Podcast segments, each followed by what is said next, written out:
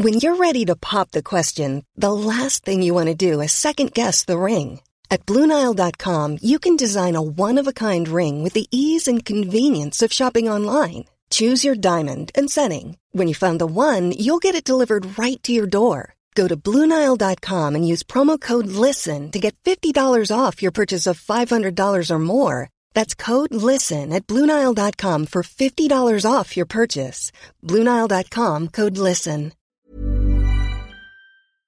This week, news broke that Turkey had suffered its worst ever mining disaster after an explosion and fire in a mine in Soma claimed almost 300 lives.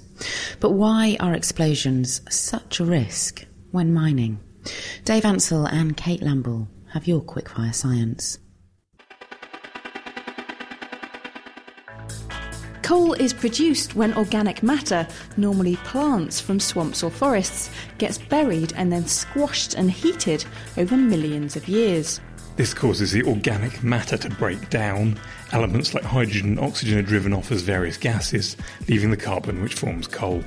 These gases can be trapped in pockets in the coal, but millions of years later, as the mining process splits the rocks apart, gases can be released once again.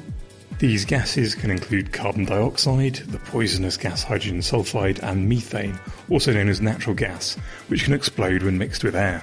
Methane used to be known as fire damp and was particularly dangerous for miners in the 18th and early 19th centuries when the only source of light was from candles, which could ignite the gas. Miners used to use canaries and other small birds to detect asphyxiating and poisonous gases as they would succumb before humans were affected but methane could reach explosive levels without affecting a canary.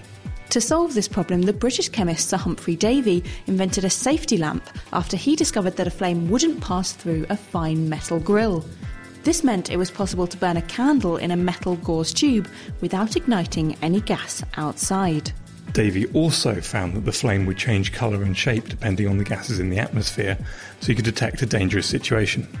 Even the coal itself can be dangerous to miners because if coal dust is fine enough, it will burn very quickly and effectively explode. Any explosions in mines can also make the environment more difficult for humans to breathe because a limited oxygen is consumed. Even more dangerous is the carbon monoxide produced by burning fuel without enough oxygen. This binds to the hemoglobin in red blood cells and prevents your blood from transporting oxygen. In 1907, in the US, over 3,200 people were killed mining about 2 billion tonnes of coal.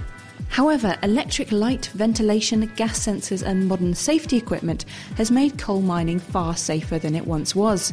So, in the US in 2012, only 35 people were killed producing about 600 million tonnes. However, the safety record in other countries has some catching up to do. In the same year in China, over 1,300 people were killed mining about 2.8 billion tonnes of coal.